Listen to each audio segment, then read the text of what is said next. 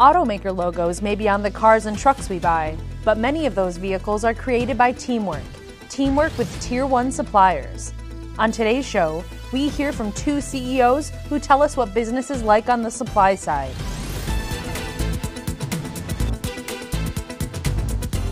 Underwriting for Autoline this week has been provided by Borg Warner. And now, here's your host, John McElroy. Want to thank you all for joining us on Autoline this week. You know, suppliers are the lifeblood of the automotive industry. Most people don't know this, but something like 70% of the value of a car is actually purchased by the car companies from suppliers. And when it comes to innovation, research and development, and creativity, most of the new ideas are really coming out of the supplier industry. This is one of the reasons why I've asked two supplier executives to join me today. In fact, we're going to get the view of what's going on in the automotive industry from Tier 1 CEOs. And that's because two of my guests today include Lon Offenbacher. He's the CEO of a company called Inteva. They make closures, interiors, motors and electronics, and roof systems for cars. Rainer Jueckstock is the CEO of Federal Mogul Powertrain. He's also the co CEO and co chairman of Federal Mogul LLC. And of course, he's dealing with all kinds of things to do with powertrain, just as the title implies. And gentlemen, I want to thank both of you for joining me today. Thanks for having us. Let's start out talking about all kinds of things. Lon, I'm going to start with you. We've got this President Donald Trump who has really got the automotive industries in his crosshairs. He's talking about all different kinds of things that he wants to do about the automotive industry. I'm not trying to dig into your politics or anything like that, but what has President Trump done for you as a CEO as you try to plan out what you got to be doing with your business? Well, you know, uh, President Trump's agenda is pretty well known as far as what he's talking about, but I think these first hundred days is actually showing that he's. I think he's maturing in his understanding of kind of the dynamics of the economy and how some things may make sense, but they may make sense at a different from a different angle. Um, and I know I've probably the biggest impact on me is as I travel, particularly amongst our customers and my own people. Um, I get all kinds of questions. You know, what's going to happen? And I really don't see. We're a global company. We're, we have 50 locations, five continents, 18 countries. So uh, everything we do, we hardly export anything in any country. So every place we are, we're serving the local market. So to some extent, it's not that intimidating. Now, where if a policy became really radical and it disrupted a, an entire region or an entire uh, country, and certainly Mexico comes in mind, then you might worry about it a little bit more. But I, I think the reality is, I think there's so much invested. There's and it's truly is a global economy and it's truly is a global industry. And you can't just pick on one leg of that stool and change the dynamics that quickly. And I want to get into more detail on that. But Rainer, same question to you. Yeah, same, same, same picture I have. Um, um, we got questions from our employees uh, in Mexico, especially. Uh, they have been, especially in the beginning, concerned uh, that uh, business might move away from Mexico uh, into the US. But we are in the same position. We are normally shipping from a location to customers close by. Uh, the cross border for our company is relatively small. And I do believe that it's always good to review old contracts, and whether it's a customer and a supplier or it's two, two countries. Um, and uh, what doesn't work for both parties should be changed. Um, but yeah, I think it's um, it's a well-established business between Mexico and the U.S. or Canada and the U.S. and there might be s- small changes, but I don't see uh, big disruptive uh, changes. So, what do you think might happen with NAFTA? I, I expect there there uh, there ought to be some tweaks. I mean, it really hasn't been touched uh, dramatically for a number of years. Uh, I was just in Canada, and uh, I didn't realize it but we have two major tr- uh, trade disputes going on. I, I, had heard about the softwood, but I didn't realize that there's also a milk problem. And Canada has a 270% tariff on imported milk and milk products. Um, that's probably not very fair, you know. so I think there's there are certainly some some things that can be looked at. Uh, but in general, I think the uh, the trade structure uh, in NAFTA for the for the automotive industry works kind of well. You know. Mm-hmm.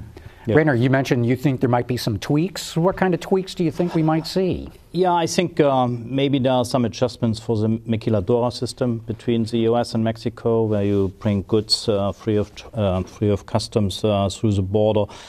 But all of these seems to be smaller. I don't think um, it will be a big change. One of the things that's been talked about is I hope I've got these numbers right. If you have 64% NAFTA content in your car, then you can sell that car in the US, Canada, or Mexico with no tariffs whatsoever. There's been talk of maybe raising that to about 75% or so local content. If that happens, would that affect any of your business? Um, I saw similar numbers, and I heard that uh, especially the Japanese cars have the highest uh, local content in NAFTA. Hmm. So um, Toyota is uh, probably uh, uh, with more local content in some of their cars than uh, GM. Uh, but I don't see uh, my business uh, impacted because um, in the end uh, we supply engine components and uh, in this calculation the whole engine is counted. Mm-hmm. Lon? Yeah, I, I, I, don't see any major differences. Uh, you know, I think that where it where it could hit is some of the subcomponents, particularly like um, small electronics and things like this that, that might come from specialized um, areas of the of the world that have, because of the cost structure, uh, maybe a local industry has never developed. You know, and that that's the tricky part about tariffs, right? I mean, if you if you have a unique uh, structure, if you have a unique technology, and it happens to be in country A, um, but it's not available in country B, then all you're really doing is increasing the cost of the product to the consumer. Um, if there's a natural local indigenous uh, industry and you're like hurting them by importing or dumping, worst case, um, then certainly we should have better trade protection and you know a, a stronger backbone in those areas. One of the other things that's been talked about in the Trump administration is what they call a border adjustment tax. So if you're exporting something from the United States, your tax burden would be lowered. And for anybody importing anything into the U.S., your, your tax burden would go up. Uh, and again, would, do you think that might affect your business? Um, I think it would. Um, and it would probably uh, uh, impact especially the final price, uh, final sticker price of cars here in the US. Uh, because there is a net import uh, for cars uh, and car components in the US. Um, but so far as I have seen, uh, the latest um, tax proposal doesn't include these border tax any longer. So, mm-hmm. maybe so it may not happen. Maybe currently not in the in the priorities. Uh-huh. Any thoughts on that, Lon? Well, you know, the um, specifically in Mexico, they you know it's not technically part of NAFTA, but the maquiladora uh, laws that went into effect back in, I think, the late 70s um, have worked extremely effective because the whole idea is you import raw materials and then you export across with just basically the value add component of assembly or maybe some fabrication. Um, and what that actually has created is a, a, fairly strong economy along the border, employing Mexicans and creating a middle class in Mexico, which, of course, probably reduces the tendency to people who want to come across illegally. Mm-hmm. So, yeah, like I said earlier, it's a little bit of a tricky deal. You have to understand kind of the ebb and flow of what you're really doing if you really want to change those dynamics. You might get an unintended uh, effect. Yeah, could easily happen. Let's talk about uh, the corporate average fuel economy regulations. Uh, they were, the bar was set pretty high that the industry would have to achieve 54.5 miles per gallon by the year 2025. Uh, there was supposed to be a midterm review where industry would comment on whether it think it could achieve that. And then under the Obama administration's last days, the EPA said, okay, no more midterm review. Now, uh, the new administration says it's, it's going to reinstate that. Rainer, I got to believe whichever way this goes is going to have a really big impact on your business because it's got to do so much with powertrain. Absol- absolutely. Um, uh, for us, these CAFE standards are driving our technologies and the technology of our customers.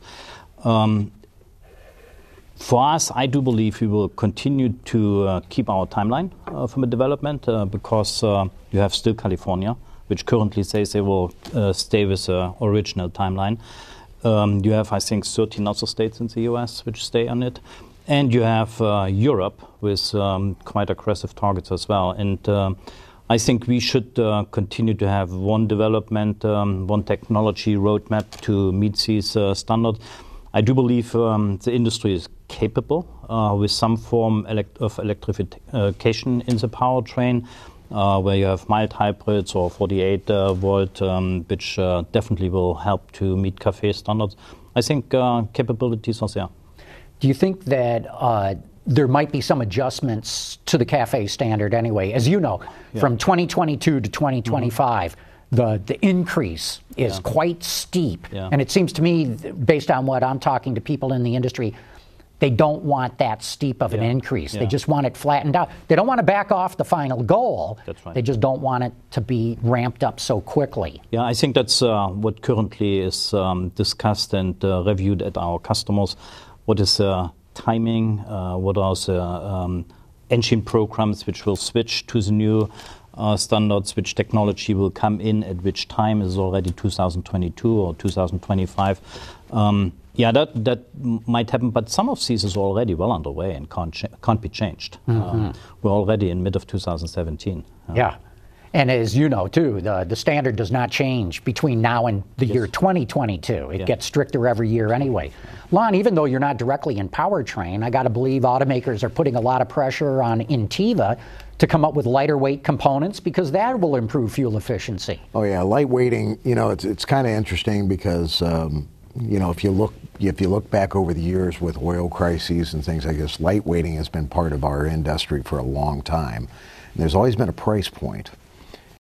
Regulation does push that to the forefront. The technology, in many cases, like Rainer says, is, is certainly there. Um, the speed of execution, I agree. I think it could be uh, slowed down. Even as a consumer, I am not really sure we want to obsolete last year's fleet yeah. with next year's fleet. But at the same time, I think uh, certainly the, the pressure on lightweight materials, lighter weight designs, more efficient designs, um, and and I think uh, beyond that, I think the the real issue is we ha- we have a global industry, and you know China's already demanding on pretty much the same time frame. I think it's 60 miles per hour or miles per, per gallon, yeah. uh, as the equivalent standard with pushing electrification. Um, so I think the the vehicle technology is going to have to advance.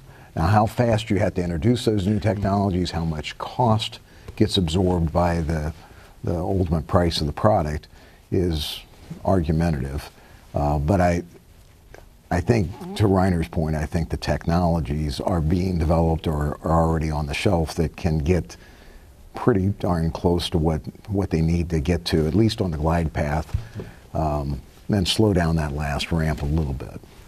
So, in this case, even though the automakers may complain of all the regulations, it actually helps both of your businesses. Oh, absolutely, yeah. Uh, we love EPA. That's great. Speaking of uh, new technology coming in cars, Lon, why, why don't we start with you on this? Autonomous cars. They seem to be right around the corner. We can debate on how fast that market segment will grow. Yeah. But you know, already automakers are talking about throwing out the steering wheel, throwing out the, the pedals because the cars will be able to drive themselves. You make a lot of interior components. The interior of a car could even become far more important to, than it is today. What's your view of it?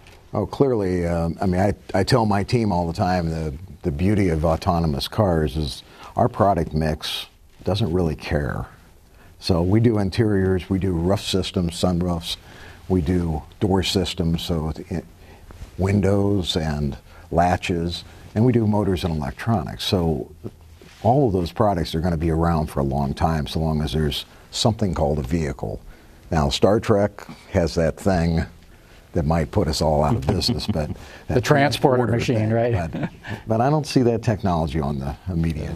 Does autonomy affect your business at all, Rainer? Uh, not really. Maybe with uh, different drive cycles um, and different uh, load uh, conditions on the engines. Explain, explain that a bit, because I think that's a critically important point. Yeah, I think um, um, most of our engines are currently developed for uh, certain extreme conditions. It has to be up to 100 miles an hour, and it has to have a certain um, towing capacity and whatever.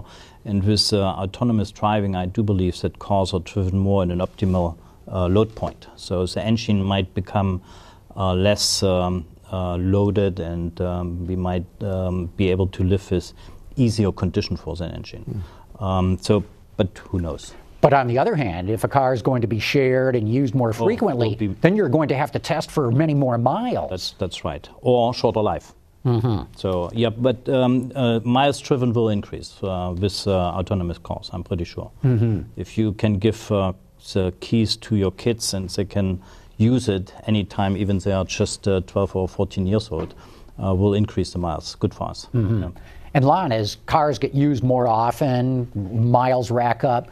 I got to believe this is going to affect interior design today too, because nothing's really designed today for quick and easy replacement on the interior of a car. Yeah, I think it's going to. There's there's probably multiple facets here, but certainly the quality, reliability, and durability of the of the materials, the selection. Um, we already have seen kind of over the last 10 years a, a, a significant emergence of luxury interiors, uh, even in lower uh, lower level cars. Um, my daughter's Cruze has stitched uh, sections of the door trim, so there's there's just a lot more luxury being put in. And explain that. What, why is stitched a big difference for those who aren't up on this? Well, st- stitching and upholstered surfaces it, it gives it gives more of a, a feeling of more of a feeling of a living room, if you will. More quality. Yeah, more quality, and you, you, you just feel more comfortable. And I think those surface qualities are going to actually emerge with autonomous cars to be very important, but also cleanability and mm durability so that if, if I have multiple users coming in, I'm not going to want greasy footprints and handprints all over the place. So I, I think it's going to have to be uh, interchangeable you're going to have to have some good, strong durability. I mean, they're talking about cars maybe going a half a million miles or more. Um, the interior can can withstand that. The door systems can withstand that. The sunroofs can handle it. We just got to make sure the drivetrain. Oh, no problem. Rainer, how, how quickly do you think autonomy might spread? What's, what's your vision for the rollout? I think it will creep in. Every new car generation will have additional features and more reliable features. Uh, when I uh, remember the first time I had this um, lane departure warning, it was quite unreliable. In the meantime, it is reliable. Uh, even in, in rainy days, it's working. So I think it will, step by step, it will come in and we will enjoy more and more to use it. So it's not just uh, on one day. Mm-hmm. And Lon, how do you think it'll roll out? Uh, well, it's obviously um, it's, it's going to roll out. I think lot. I personally think it's going to slow be a little bit slower than some of the prognosticators. Certainly for the whole fleet to turn over, um, it's going to take a couple decades probably. Um, but the the features, you know, the NHTSA's developed the five stages uh, that start with zero, um, and uh, but each one of those stages the technology that goes with it is is in development. You know, so um, I know Cadillac is proposing now that they're going to have essentially a level three capable vehicle, but they're not promoting it, that it's autopilot. It's not, mm-hmm. and no one should, right? I, I, think we will see for a long period of time a coexistence of um, level zero and level three. Um, before we see level five going into consumer um, space, will be one and a half, two decades. Yeah, I would guess. It, though it's interesting, both the Ford Motor Company and Waymo, which is which came out of Google, are saying they're not going to do level three. They're jumping right to level four and level five, mm. cars that can drive themselves because they're worried about the handoff. when the car is in autonomous mode. Now all of a sudden it tells the driver he or she has got to grab the steering wheel and take control. They say that scares them, and they're just going to skip that stage altogether. It makes sense. I, you know, I, I never liked being nagged.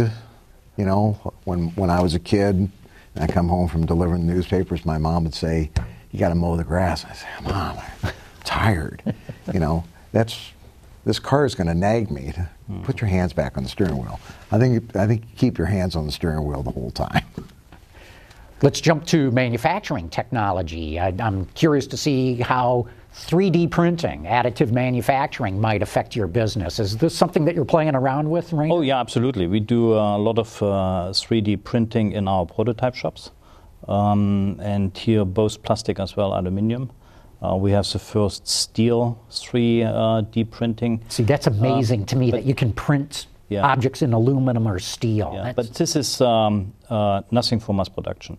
The costs are currently prohibitive, and you have uh, several uh, steps before you um, uh, before we think uh, that is something for mass production. But if you are in small volumes, aftermarket, aerospace, um, racing, uh, I think it uh, gives a lot of more uh, design freedom and it's fast. Uh, you can uh, you can have the design on a computer and the next day you have support, but it's only one part or two parts, but mm-hmm. not two thousand. Mm-hmm. Lon?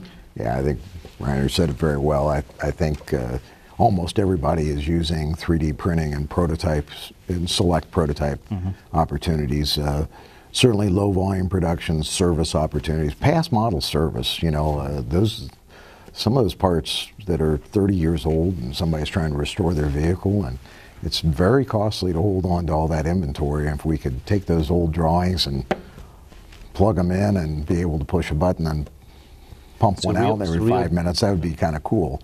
The real benefit is you don't need tools. Yes. You just need a drawing in a mm-hmm. computer and then you, you're good to go. Do you see the day coming when 3D printing will adapt itself for mass production?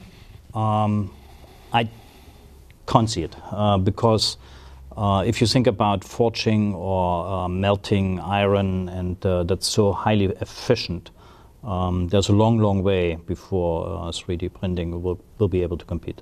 And, and, of course, both of your companies make mass production volumes of everything that you make. So you're not involved in small lot production that much. We, we no, we do have uh, some racing and we do have some um, uh, samples and prototypes, um, but uh, for mass production, we don't even think about um, 3D printing currently.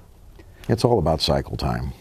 Yeah. You know, if you can, if if if the technology gets developed to the point where it can match cycle time of an injection molding machine or a forging machine or a die caster, and then, you know. Then we might be talking might more be talking, 3D printing. Yeah. Okay, we've talked a lot about technology. Let's talk a little bit about the business these days. R- Rainer, how do you see the automotive business? It looks like it's slowing a little bit in the U.S., but the rest of the world looks pretty good. Yeah, even the U.S. I mean, if you make this again 17 million, it's a very healthy level. Very healthy level, and yes, uh, growth is uh, slowing down. Maybe we will be flat this year, but 70 million is fine. And in Europe, we had a strong quarter one. The European uh, demand is high. Uh, outlook for second quarter is good. Um, we we are heavily involved in heavy duty, and we see, with the exception of the U.S., we see heavy duty and industrial in a healthy position, um, especially as now raw material prices are coming up. We see a lot of mining activities restarting, and that's good for industrial business. And uh, we have signals even here in the U.S. Second half orders uh, might be uh, better for heavy duties than it has been currently. Oh, interesting, because heavy duty trucks can be a leading indicator for Absolutely. the economy. And if you're saying it looks yeah. better in the second half, that bodes well. How about your outlook? Yeah, I think uh, it's it's it's pretty well aligned. I think uh, you know, if you look at the global economy again, uh, you know, China slowed down. Everybody's worried about China because China's only growing at four or five percent annually.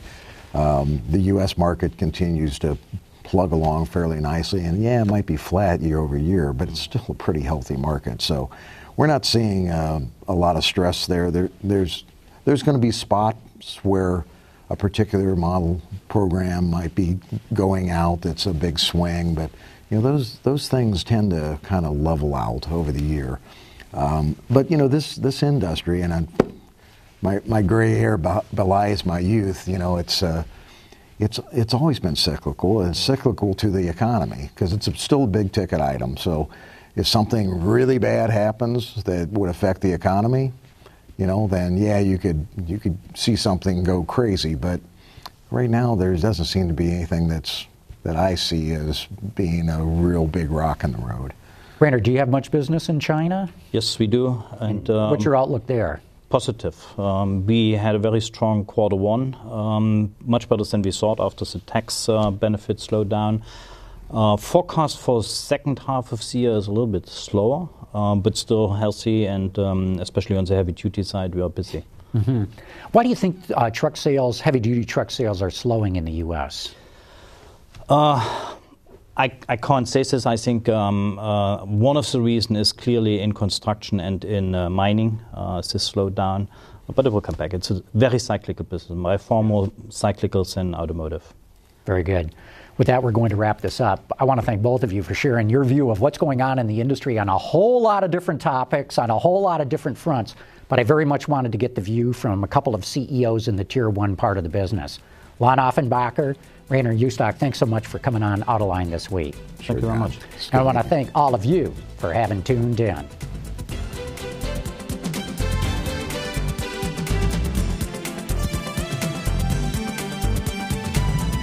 Underwriting for Autoline this week has been provided by Borg Warner.